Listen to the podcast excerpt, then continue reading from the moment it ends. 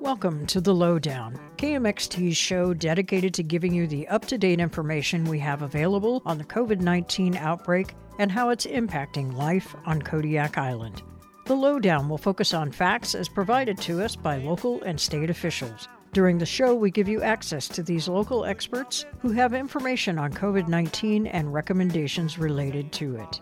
If you have a question for our guests, please email it to lowdown at kmxt.org or call KMXT at 486 3181. Thank you for tuning in this morning for a special medical edition of our show. But today, the focus is going to be turned towards the day to day workings of some of our local medical providers. Providence and the Kodiak Community Health Center being in the spotlight this morning. It's been about 10 months since we last had some of our local medical administrators in, and in the interim, we've heard secondhand from the doctors what's been going on behind the scenes. Scenes, so it seemed high time to bring in some of the administrators again to give us an update on what's been going on in their facilities to try and deal with the pandemic, what's been done, what the challenges have been, and where they see all of this going into the future and over the long haul as we continue to try and fight this virus. Joining us today, again, the CEO of the Kodiak Community Health Center, Carol Austerman, and the new administrator for Providence, Karl Hertz. You can join the conversation, call 486 3181, or email your question to lowdown at kmxt.org, and I will try and get them to answer the question during the course of the show. Thank you very much for showing up this morning. I appreciate it. Nice to uh, no see you, Karl. Nice Glad to, to hear you, Carol. Thank you. you know, I, I, I we've been thinking about this ever since you know it's it's a year now. It's we're almost a year into this uh, when we scrambled around and try and tried to figure out who to bring in and who to talk to back a year ago. Um, the hospital, of course, came up immediately in the medical community, and originally we conceived this to be a thing where we would talk to the doctors and the medical health providers uh, one week, and then we talked to the administrators the following week, and that sort of dropped by the wayside pretty quickly, and we pretty much concentrated on the medical providers because or the doctors, you know, because that's what everybody was interested in. They wanted to know the science. They wanted to know, but we all know uh, you've been dealing with this for a really long time, and the perception seems to be that Kodiak has sort of survived the the brunt of this, but really the background stories that we continue to hear is this has been a real challenge for our local providers to deal with. So I just kind of wanted to talk with you both about, you know, what kind of things that you've been dealing with over the course of the last eight months to try and stay ahead of this for our community. So I'll I'll let you go first, Carol, since uh, since I can't see you and it, it, will it'll stop the crosstalk a little bit, I guess, if I, I I turn it over one to the next. That'll help. Um, yeah, this has just been a crazy year. I mean, it's been a crazy year for everybody, but I think that being in healthcare has really magnified that just a thousandfold. So we're we've just been struggling all along to keep ahead of it, like you said, and that's researching trying to figure out what's coming up next, keeping ahead of the knowledge on the vaccine, uh, the treatments, all of those things. Procedurally, we have probably changed every single process we do in our clinic in the last year to to um, allow for being safe for COVID. And so, you know, we have been trying to keep our staff as safe as possible, keep our patients safe as possible, the switch to telemedicine was huge for us. Just that was a big, big change and took a lot of work behind the scenes to make that happen for our patients. The billing and reimbursement side of this has just been pretty crazy. Uh, I've got billing and finance staff who've just worked night and day to figure out how to how to pay for everything that we need to pay for um, and then how to get the grants that we've been eligible for, how to meet all the requirements of those grants, um, the staffing side when schools close um, and people have to be home with their kids, when we have a, a staff member who is actually COVID positive, and then there's a bunch of people out because of close contacts. Uh, the administrative side of this has really just been almost overwhelming. And I think the thing that's just been savior for the clinic is that we've got a fantastic staff and everybody has stood up and done what needs to be done. And it has really been a wonderful way. The outcome of all this has been a wonderful way to bring our teams together and just figure out the best way to serve our patients. So I'm really proud of all my staff at KCHC at, at some point in time, I mean, I remember originally you were both organizations were circling the wagons before we actually shut things down. You know, there was a lot of uh, concerted effort within the staff and within the medical system, uh, calling on other organizations, looking at different models. Um, but at some point in time, it, you you pretty much had to go remote, right? I mean, you had to. At first, we were talking about well, this is how we'll do. We'll have a meeting every day, and we'll try and figure out where we're at. Um, but at some point in time, your staff had to move away. You know, you had to identify the people that could actually be in the facility, and then. Uh, so it had to change the way that you did business, right?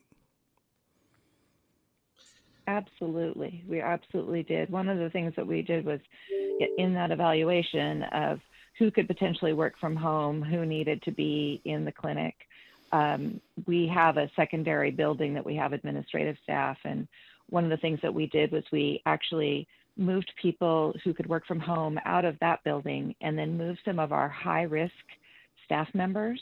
So people who have underlying health conditions, people who are older, um, we actually moved them to a separate building because we had to have them working in in the clinic, but we needed to keep them safe. And so we moved staff all around. Um, we, and in doing that and sending people to work from home, we actually were then able to open up some space inside the clinic so that our our staff that were doing direct patient care could be a little bit further apart because we're we're pretty jammed into our space. We we've outgrown our space at at the hospital, and um, and so we're really tightly um, next to each other in our workspaces. So that helped us a little bit get some more space between people, kept the clinical staff safer. Um, and then in all of that, we had to build that telework structure underneath so that they could actually work from home. Um, and we did that at the same point in time that we were building our telehealth structure so that we could provide that healthcare to patients at home. Karl, you want to jump in? Sure, thank you. Um, I'm I'm a, at a little disadvantage of the history here. Uh, today marks my one month anniversary as a, an employee of Providence Health and and uh, being a citizen of Kodiak. And so um, I know Don Hanna, who was the interim CEO, uh, was here for about six months, and and we visited before I got on island. And um, you know, in December, I guess when it was really ramping up, he some of the things we talked about was um, he was really concerned at that time that you know one or two more nurses, if we would lose them uh, to quarantine, um, that uh, the hospital was going to be in real real trouble. And so i think that was probably the scariest time for this organization in that um, we really really were low on staff and we were bringing in uh, patients. And so um, it was i think from how he described it it was touch and go. Um, as you've said uh, it's kind of we're starting to see the light at the end of the tunnel here now. It's been nearly three weeks now since we've had a, a covid positive inpatient uh, staying in the hospital. And so everyone listening should knock on wood. Um, so that those are all things that are boding well for us. Um, infrastructure wise, you know, when I when I first got here, the uh, physical therapy department was still completely closed down. It was a separate entrance, and they had built kind of a uh, moved all the equipment and and built some plastic walls so that if we had to have some overflow with COVID positive patients, we'd have a place to take them.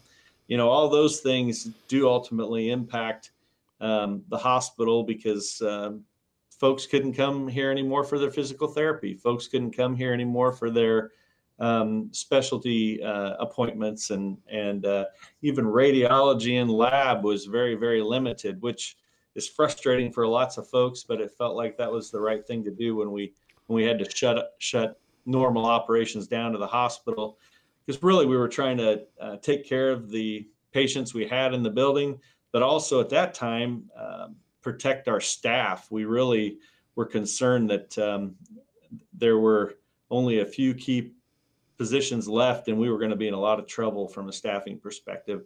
And like Carol said, uh, super proud of the staff. Folks worked night and day to keep the place open and make sure our patients received the care they needed. Um, and and really, not a lot of complaining or grumbling. It's like everyone just kind of bears down and realizes we're in this thing together and we got to figure it out. Um, I do worry a little bit um, as kind of this outsider who's been observing these last four weeks here. You can tell that that maybe a year long pressure is starting to uh, show on uh, some of the folks in in how they feel, and and I worry about what kind of post traumatic stress disorder we might all experience. Uh, um, as we go through this thing. And then there's also a thing, post traumatic growth disorder, where you kind of sit back after the 12 or 16 months and you're like, holy cow, I can't believe I just went through all that. And it can kind of wash over you. And so I think um, one of the maybe silver linings in this whole COVID thing is it finally has shown a light on behavioral health and how important um, each of us, uh, our health is to us, our behavioral health is to us and uh, that's something that I'll be paying attention to here pretty closely. because um, every once in a while you can see some uh, tempers flare or some uh, frustrations bubble to the surface, and and uh, I think you know after 12 months of this kind of stuff, it's it's probably um, expected and and not um, surprising that some things would flare up. Well, that is one of the more troubling studies that's come out now lately, where they're they're talking about the long-term effects to the medical professionals, the people that are on the front lines dealing with this all the time. So, as administrators, are you're already seeing it? How, are you preparing to deal with it in the long term? Of, you know, what what is it like for your staff, and how can you keep them um, above water if this continues for another year? That's a that's a great question that we're still trying to sort out. And you know, we're fortunate that we have great counseling centers in this community and great professionals to help. But it's almost getting folks over that stigma of, of being willing to ask, you know, and and recognize, hey, uh, I need a little break here. And and I've heard stories where folks have, you know, said, I, I just can't do anymore. I I need to take some uh, time off and then and they'll come back and say i didn't realize i was kind of in the place i was until i stepped away from the pressure and the everyday uh, covid awareness when you're when you're swimming around in it every day here. Um, whether there's patients here or not you're always at this sense of heightened alert. And um, i think as human beings we can take that for a little while you know um, but when it's a, a year's worth eventually it starts to wear you down. And so that's that's a great question, Mike. Like, um, and I think it's one that as a community we're going to have to walk through it hand in hand. And I I think really what I've been asking folks to do is just be aware of that, be kind to one another, uh, recognize that you know the way you cope isn't the way my neighbor copes or the way my brother copes, and that's okay. Um, we're all on this journey of individualness together, um, but we have each other as a family to hold us together. So I don't know how we're going to do it. I just know that we will and we'll succeed because we're all we're all we have on this island is each other. Carol, you must have been. Uh... Oh, Karl. Go ahead. Oh, I I was just going to say he just he just said that so well, um, and I absolutely agree with everything he said. I had a, a board uh, member meeting this last couple of weeks, and I they gave, I give a report at our board um, meetings every month, and I actually said to them this month that the number one thing I am most personally worried about moving forward with COVID is our own staff mental health. Um, it is it has been such a long year for us, and you know it's it's been kind of interesting. You you watch your friends on Facebook or you know some other social media platform who have been working from home or um, have been you know just not really doing very much because they're they're stuck at home all the time during this last year. When you're a healthcare worker, you are working like crazy, and so that's been kind of this uh, disparity between us, between a lot of people. And it has been hard. It has been really hard to just be on, like Karl said, all the time. Um, and especially when your family members and your friends are not. They're bored and, and you can't ever turn off your work. Um, especially at the administrative level, that is that's really tough for the people who are managing this. So it, it is really a big concern. Um, we're trying to do little things at the clinic all the time, um, not only focusing on, like Karl said, about getting our staff into actual mental health, behavioral health appointments with therapists. We would love it if that would happen. Um, and encourage it every day. But we're trying to do little things just to get people in a better mood, to let them let off some steam. Um, on Friday, I had an all staff meeting and I actually bought pinatas and uh, my staff went at it on a on pinatas on Friday, and um, they just got out some great frustration. And so, even just being able to do little things like that in the clinic, I think helps. But he's right about the community, and we've all kind of got to come together. And if, as friends and neighbors, you guys can realize the kind of stress that the healthcare workers are have been under for this last year, uh, we would really appreciate your help and assistance through that. Carol, when this is kind of really specific to you, uh, back when before the before the virus actually appeared, you know, on the island, uh, when you were getting ready for this, I, remember, wasn't this when you were making plans? how how your organization was going to proceed, and certain people were um, going to work distance wise, and and you ramped up and got everything going. Then we had to sit and wait for quite a long time before the first case to actually appear. So uh, doesn't that tend to you know that was such a hard time yeah and now that it's here it it, it almost seems like we're um how do you keep going? How do you keep alert? You know, how do you how do you keep people involved in the in in what they're doing? I I don't know. I guess I'm. Well, I think for us, yeah, for us that that waiting period was really hard, it, and for we we look at it and you know and looking back we still say this in in my leadership meetings my managerial meetings it we were so lucky. We were just insanely lucky in Kodiak that we had all that time to prepare. Because, you know, what I said earlier about in the last year, we have literally changed every process we do in the clinic to adjust for this. And so, what that did is it gave us the time to do that. So, like you said, when we were talking before in April, we were ramping up all of the big stuff. But what that waiting period gave us was the chance to go look at the little things that underlie those to make sure that all those things were correct. And so, you know, the staff definitely had stuff to do. We were we were working, um, but I think mentally, emotionally, that waiting period was tough.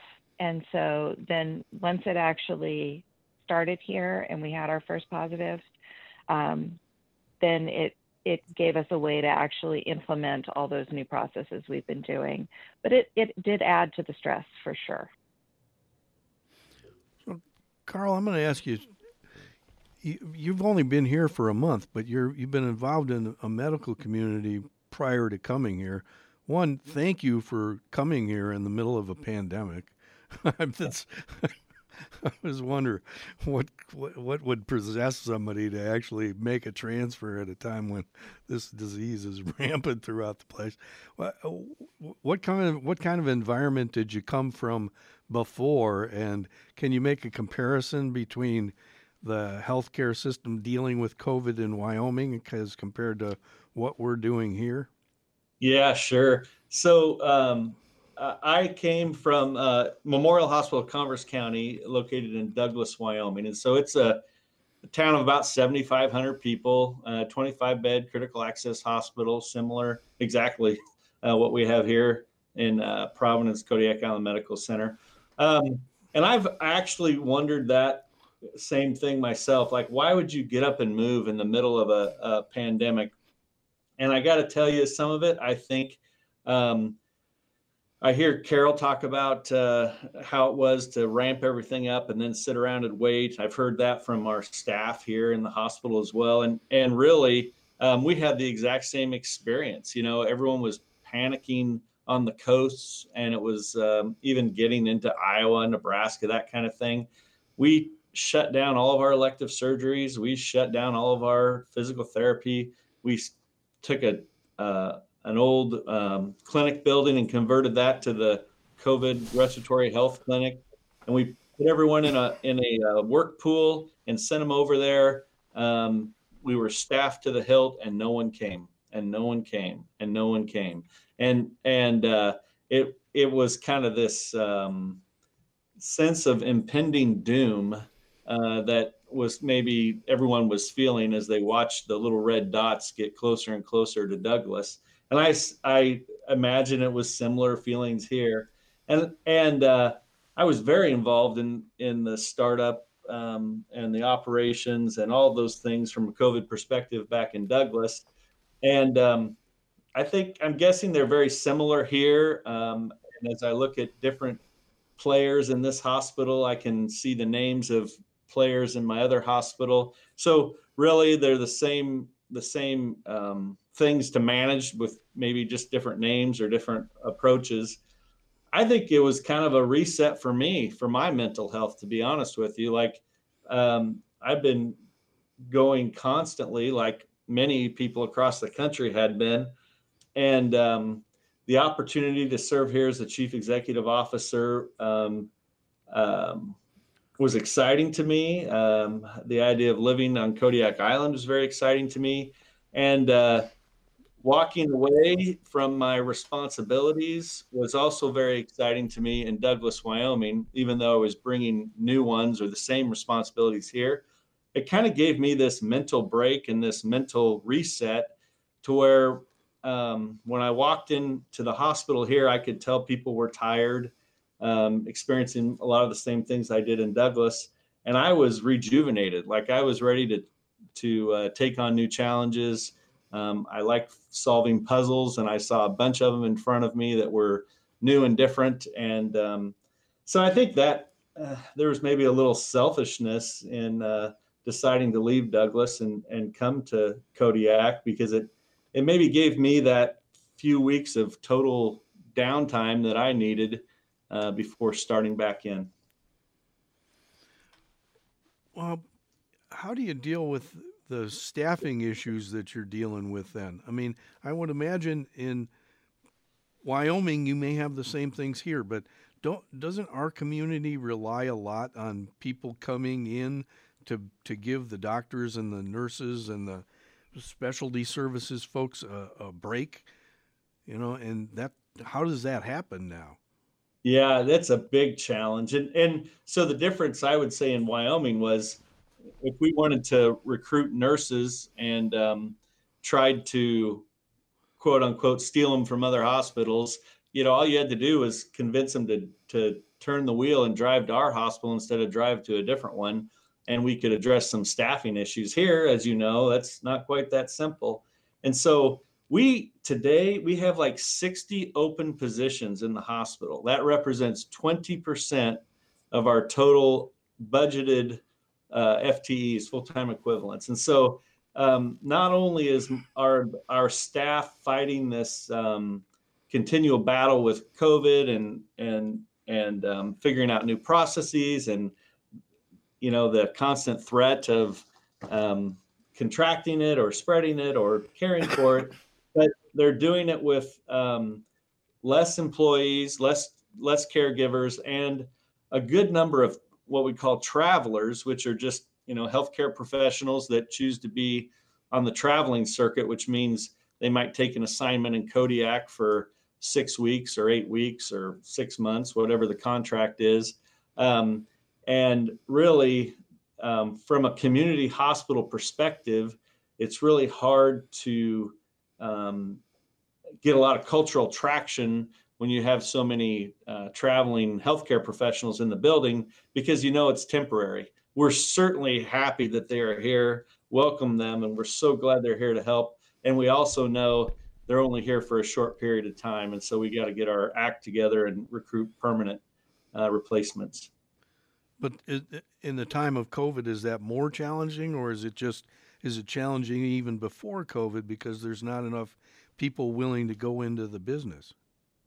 Uh, from what I can tell, I think it was very challenging um, prior to COVID, and I think COVID um, uh, was the last nail on the coffin from from a perspective of uh, staffing because now now nursing is in such high demand across the entire nation that it's even harder to attract and um, and get some of those traveling healthcare professionals to come to Kodiak in the middle of a pandemic, in the middle of winter, in Alaska. Um, I, like I'm so super excited that Kodiak's climate is what it is. It's a lot warmer than the state I came from, a lot less snow than the state I came from. I think it's a tropical paradise. um, but but I come from this, you know, high altitude place in Wyoming. A lot of the travelers that you're that you're recruiting, um, when when they're not as open minded, I guess, and they have lots of opportunities in front of them. They could pick Kodiak, they could pick California, Washington, Texas. You know, they've got all these choices. So it does make it a little more challenging to sweeten the pot to get them to come here and um, and it's expensive to be honest with you you know you're you're paying for them to get here you're paying a premium you're putting them up in a in an apartment you're giving them a car like all those kind of things um, also impact the bottom line for when you're trying to balance your budget carol do you have that same kind of staffing challenge at the oh. yeah Yep. I'm losing you, Mike. Are you still there? I think he froze up. He wondered if you were having the same challenges. Oh, okay. I'm like, I didn't think it was me. Um, if his question was, what are our staffing issues like? We are so lucky right now, and through this last year, we have really been able to keep our staff at the highest um, level, which has just been amazing. I think we have one vacancy right now. Um, and we haven't lost people during COVID. We've only had a couple of people move out of state um, during this last year. And so we have been super lucky in that we are fully staffed, and I hope that we can continue that way. Now, do you, do you do you have the same? Are, are traveling healthcare providers part of your uh, model for operating the health uh, the community health center? They are on occasion. A couple times a year, we will bring in um, a locums provider, so a traveling provider, and that's usually a doctor that will bring who will cover our hospital call for our providers who are on vacation. So it it helps us, but we only do it a couple times a year. It's not it's not part of our our norm like it is at the hospital. Okay. At some point in time, I think Karl, you kind of mentioned that maybe we're close to getting back to normal service. There, some of the services that were temporarily halted are being reinstated. Um, are we to that point where at some point in time we're going to be running operations like sort of normal?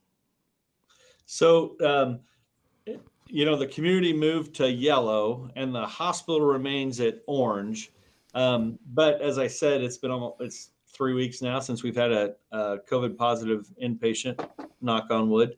Um, and so as we look at the the COVID numbers across, I mean, we can look at them across the state, but specifically what we're looking at them is across Kodiak.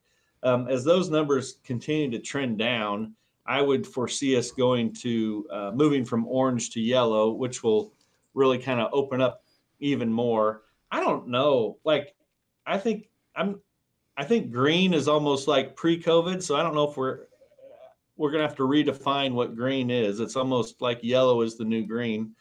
Um, but what I would say is, uh, we've already, you know, started surgeries back up, physical therapies back up, operating, visiting uh, specialists have returned and are and are seeing patients. We're tracking how many open um, open appointment slots we have and making sure we can get folks filled. The surgical team and the and the surgeons have worked on kind of prioritizing the stack of people that need some elective surgery surgeries that have been put off um, during the COVID and I and I think that's some of the the things that we're going to start to see now is these folks that were scared to come to the hospital or you know unable to come to the hospital because we shut down all those services they kind of sat and their conditions kind of uh, festered or whatever um, weren't managed as closely and so we're we're really excited to get them back in the doors and and get their labs ran again and and get to w- working with them to to get them back on their regiment, um, get them back into physical therapy and so forth. So um, I would say we're we're returning pretty much to, I guess it's a new normal now. We're still screening folks at the door. Um, when we go to yellow, we'll probably discontinue doing that. Um, and and there's still, you know, we all make decisions based on fear. Um, and uh, what I've been telling folks here is with without total information, we tend to fill the void with negativity, and um, and so there's still lots of unknowns, and so we don't imagine the best outcomes. We imagine what what the worst outcomes could be. So um, we're still working through that as a leadership group, trying to determine how and when we will open up and and allow folks in like the good old days. Hmm. Carol. Well, we're we're looking forward to um, being able to have the hospital allow patients in more regularly for labs, and radiology um, specifically. That has probably been one of the biggest impacts to our patient base is not being able to go to the hospital to get some some basic work done that that uh, is important to their own health that we as KCHC can't provide so that's been really tough on us. But we're, you know, like Karl says, green is um, green is probably never going to be the same as it as it used to be. I believe we will always offer telehealth in some form. Um, probably not at the level that we've been offering it for the last nine months or so, but we will always offer telehealth appointments. And I think that we have been able to encourage a lot of those patients who've been less um, less excited to come in to a medical facility during COVID. I think over the last month or two, uh, we've been able to get a lot of those patients finally in, and the ones that we haven't, you know, I think that we will as as the vaccine becomes more and more uh, actually uh, that more and more people have gotten the vaccine. Right. Well, if you're running the hospital already on 20% reduction in the amount of uh, optimal amount of staff, and now we're starting to return, I, I, would assume that meant because of the reduction in what you are actually doing, it was manageable a little bit. But now as it starts to return without those 20% in there and people starting to continue to burn for a while, um, it's going to be more of a challenge in the in the short term here, right? Yeah, you know, it actually took us uh, a good almost two weeks to figure out the the schedule because we had um, other duties as assigned as we had lost staffing. We had taken like the folks that were working in physical therapy and we'd move them to the inpatient floor to help manage patients. and we'd moved patients or moved nurses and other caregivers out of the specialty clinics to care for patients. And so all that was working really well when you didn't have uh, outpatients.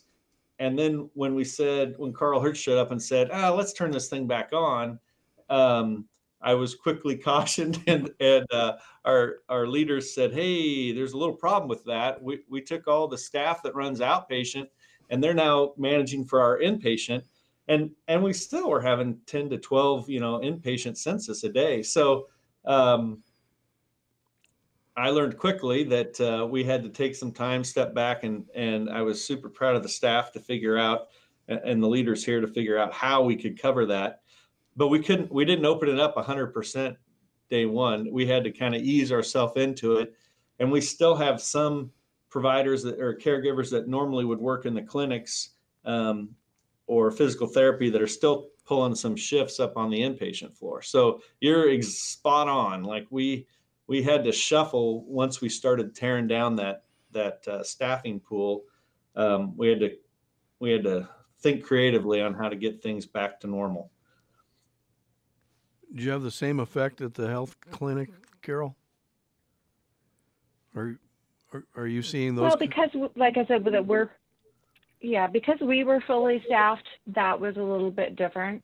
Um, but we have been kind of going up and down a little bit more than the hospital has. We we are not on the same kind of code uh, philosophy, and so we have been able to be a little bit more nimble in that, okay, this week it looks like things are good, so we're going to open up more in person appointments. Um, next week, okay, we're getting more and more cases, we're going to close that back down. And I think that that's allowed us to have this flexibility to see our patients as needed rather than build up a, a big group of them that, um, that need to be seen and then we don't have the ability to do that. I'll talk to you a little bit about uh, December after Thanksgiving when our, our, numbers started going through the roof. Um, what, what kind of, we hear rumors, you know, this was really out of control, that the, the demand on the healthcare providers was beyond let's just put it this way. Some of the doctors sort of were were telling me these were some of the hardest weeks they've ever experienced. I mean, what kind of things did the hospital and the health clinic have to deal with during that time when our numbers were really high? It was terrible. It really was. Um, and mostly because of the fear. You know, we talked about that a little bit earlier that, and especially, you know, earlier in the year when it was that sit and wait time period. And um, then when it really hit and really hit us hard after Thanksgiving and you know, we were so disappointed as a healthcare community that people really did not pay attention to those warnings about staying home for Thanksgiving. I mean, it was it was very very clear. Two weeks after Thanksgiving, our numbers skyrocketed, um, and so it it was difficult because we were trying to manage all of that testing because there was fear in the community. And so everybody wanted to be tested, whether you had symptoms or not. And so our levels of testing just skyrocketed. And the staff that it takes to do that is pretty insane. Um, the fear of our own healthcare providers went way up. Um, and then the actual workload that was happening for our doctors at the hospital.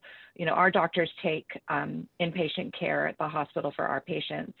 And so they were seeing, you know, up to, I think we might have had 11 at one point. I'm not positive of that number, but it was somewhere close to 11 COVID patients um, that were kind of in and out of the hospital in that same week.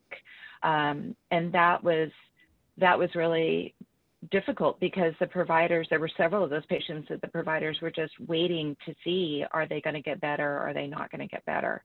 And there's really so little that you can do for that patient once you've given them that initial medication. It's just a wait and see, and um, that that's hard. It's hard for them to have the fear of losing patients. And I would just say, you know, there's Kodiak uh, Island Medical Center is kind of old school in that when you go to larger hospital settings, there's hospitalists who manage inpatients, and that's their sole duty. Like that's that's they're responsible for taking care of whichever patient gets admitted to the inpatient floor. And here, um, we still rely on our day-to-day uh, providers. So those folks at KCHC, the providers, not only do they see folks in clinic, but then they're also the ones that admit to the floor and they have to come to the floor and, and follow them. And so that that creates a whole nother layered nuance when you're dealing with COVID because back in Douglas, um, you know, our primary care physicians could just admit to the floor and and they were physically separated from them, you know, because the hospitalists were taking care of the patients that they admitted. Here, um, the docs might see them in clinic or might not, but then have to admit them to the floor, and then they're rotating through, and they have to go see the patients, and then still manage their clinics and and their partners and so forth. So, it it's a um, it's just another layer of complexity when you're trying to manage COVID patients on Kodiak Island. And then the way the hospital is structured, we have these pods, and so we are able to put up you know plastic walls zip walls we call them and change the air exchanges so that we could have covid patients and then non-covid patients and try to assign specific staff.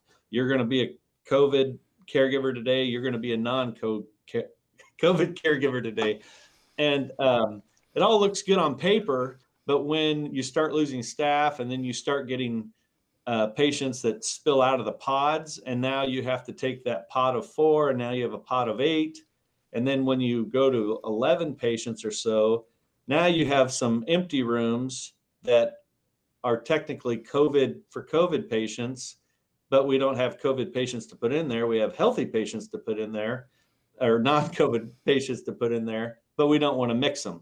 And so then it really starts to strain the infrastructure of where where the slots are, where the beds are for these patients. And, and of course, um, behavioral health patients a lot of times will spend some time here uh, in their own pod on the inpatient floor. And so you're managing all of those things in conjunction with non COVID sick patients, COVID sick patients, and a limited staff. So I think I'm certain uh, during those times the physicians did feel unusually high stress and pressure. And and um, again, I, I think you know we were pretty close to some catastrophic collapse here um, because other parts of the state were also dealing with COVID, and and um, uh, we're trying to figure out how to to bring other providers to Kodiak if we needed to. So it, there were some high pressure times there for sure.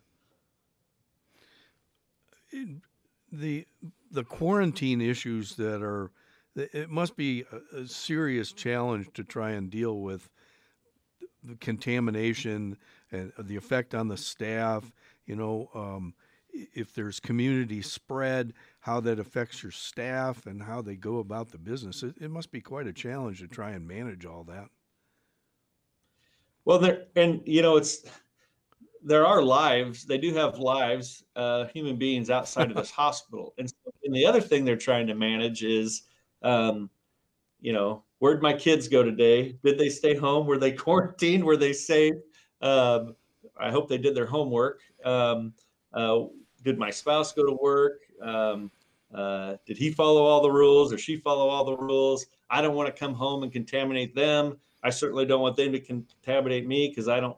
I don't want to um, you know, be the next person to, to not be able to report for work at the hospital. So it is a high pressure game, especially when the stakes are so high and, and, and scary. I think now we know, um, you know, the survivability is much higher than it was initially. The more we learn about the disease, um, the better we are prepared to handle it. And it, it, it, in my mind, it at least reduces some of the fear but it's still a scary deal. You know, we all know of people who um, have died from it. So it's a very serious, very serious virus that um, is kind of nefarious in how it it travels throughout the the community, and so that always just adds that little layer of fear. Um, even today, when you go into into one of the stores uh, downtown or something, you're you know you're just you just kind of behave differently than you did a year ago. Right. Carol, as though the quarantine, uh, have you had staffing issues in the last couple of months as things the numbers started to pick up? Oh, absolutely. And you know, as as we had staff who tested COVID positive, that that was probably the most difficult piece for us because we're a small organization um, in a small space and we're pretty crowded in that space we have. And so keeping the the distance that is necessary to avoid becoming a close contact when you're at work in the clinic is really difficult. And so when we had staff who tested positive that chain reaction of it was not only that person who was out, um, but then we also had a, a, circle of people around them who who worked with them who were out. And at one point, I had uh, 30% of my staff out on either COVID positive or quarantining as a close contact. That was a tough couple of weeks because obviously we didn't change our our patient care level during those weeks because that was when the community also needed us the most. So uh, my staff really stepped up um, as they have this entire last year. And I'm so proud of the staff at KCHC. They've just done an, an amazing job and especially when it came time to uh, really serve the community when there when we were really low staffed that that was the the greatest thing everybody was willing to work extra hours everybody was willing to put in whatever was necessary to see the patients that needed us let's talk a little bit about vaccinations the vaccine is here what kind of an extra load is that on your organizations to try and I know the Providence is is the repository for the Pfizer vaccine, so you're the point place for holding it. But um, and, and, you you had the tent on Friday where you're doing community distribution. But um, Carol, I know um, in your clinic you're actually actively setting people up for appointments every day. So, uh, do you have the staffing to obey to be able to actually get involved in the vaccine program at the same time you're doing your regular business? Absolutely. And we've been planning for that. And we were working with the state on and the CDC to make sure that all of our procedures were in place. There is a pretty much crazy level of procedural background that has to happen for someone to get the vaccine and then there's a just a ton of paperwork that goes along with each individual vaccine. We're thankful that the hospital had the freezer to be able to hold the vaccines for our community. Um, but we go up every day. We get our allocation of vaccine. We're doing between 24 and 27 vaccines a day in the clinic. And um, we've been really proud of being able to set up a really safe uh, location for people to come and have a set appointment to come in and get their vaccine. And then we've got an observation area where we can watch them for that 15 to 30 minutes that they need to. And then um, we create their follow up appointment for their second vaccine at that same day so they know when they're coming back. And we've gotten just great positive feedback from our patients about having that kind of an environment to uh, to allow them to get vaccinated. We're really happy that the community has had other options to get vaccinated because we have not been able to get enough vaccines from the state to vaccinate all of our patients that are eligible. So, for example, in January, we were able to get 200 vaccines from the state for our clinic. We have 635 active patients who are over the age of 65 and so that you know gives you a, a idea of how many they've allocated to the different organizations um, in in comparison to how many patients they have. So it it's been um, really great that the community's had other options, but we've been really proud of how we've set up our vaccination clinic. Karl, are you going to continue doing the pop up tent drive through clinic? So that so that was not Providence. Um, we were happy to participate with that, but that was Kodiak's Emergency Operations Center that uh, set up that mass vaccination that was held on Friday. Um, and I think they had like 120 appointments, and I'm uncertain if all 120 showed up or not.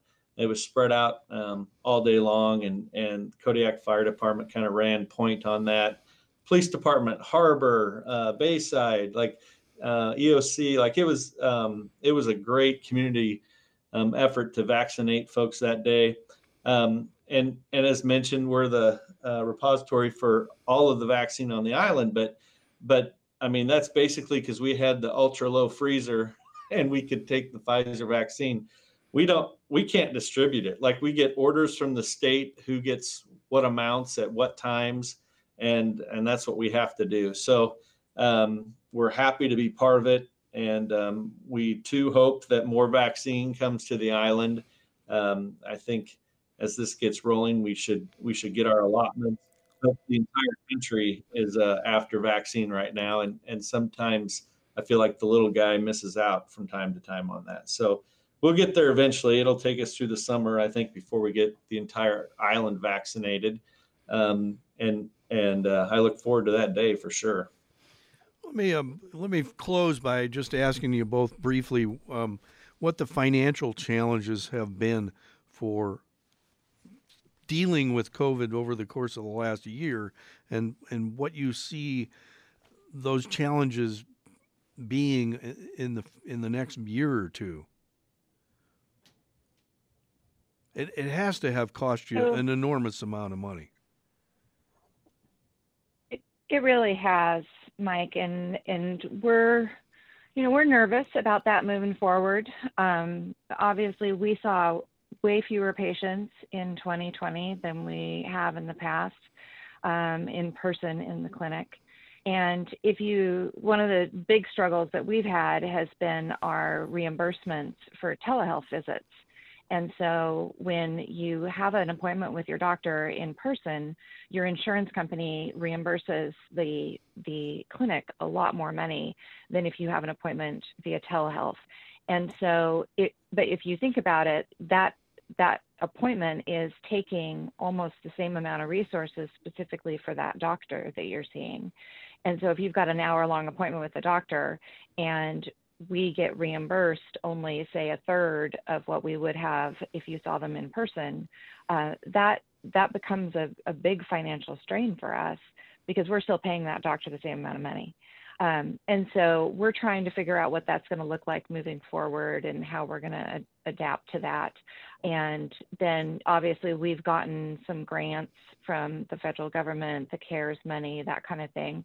And what that really allowed us to do was keep on top of all those changes that we had to make over this last year and physical changes. Uh, we had to get a, a, place where we could do the COVID testing.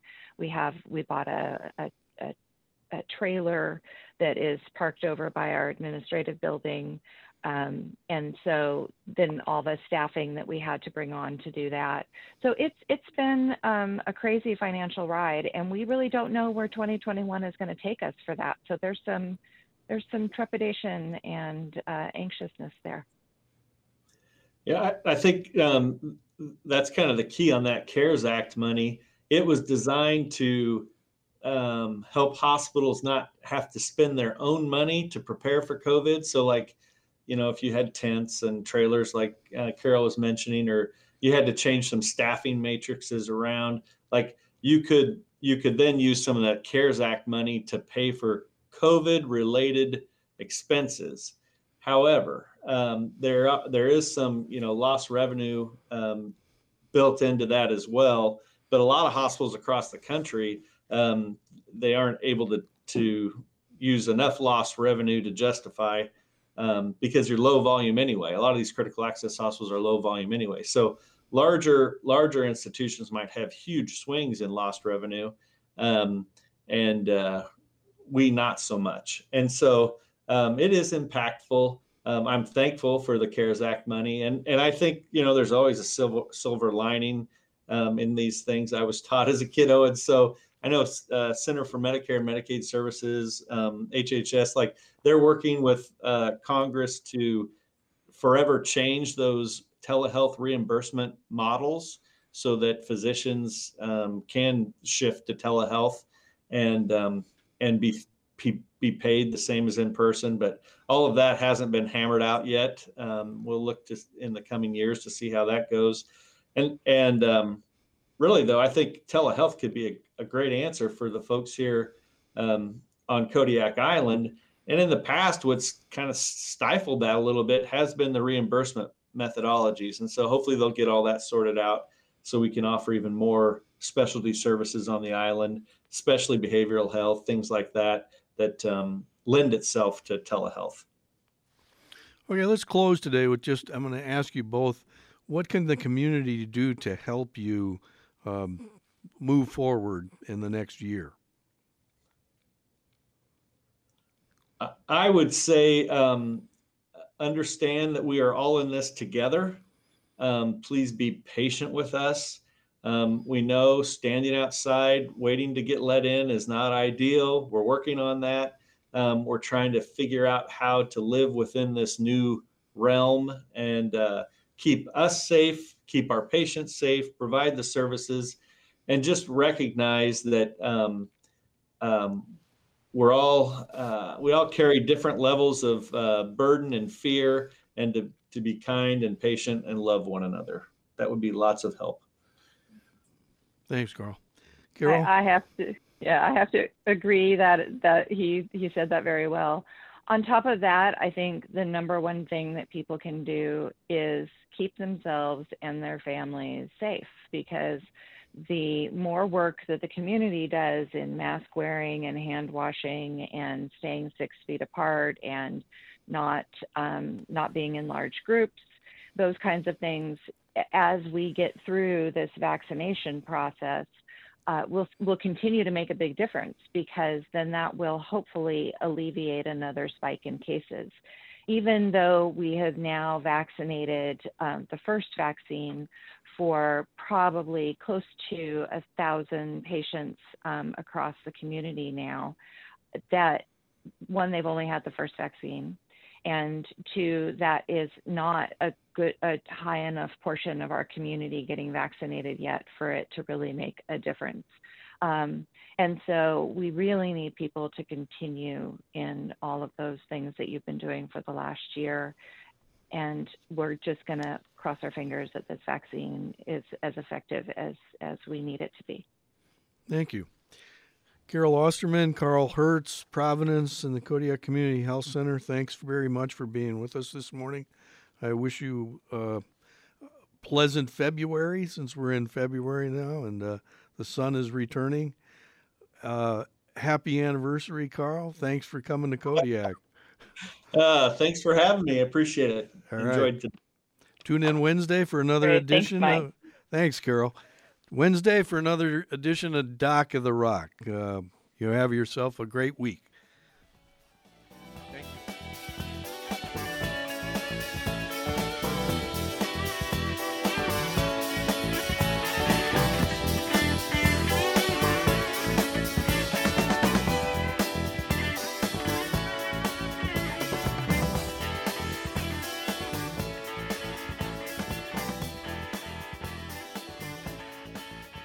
Listening to KMXT Kodiak.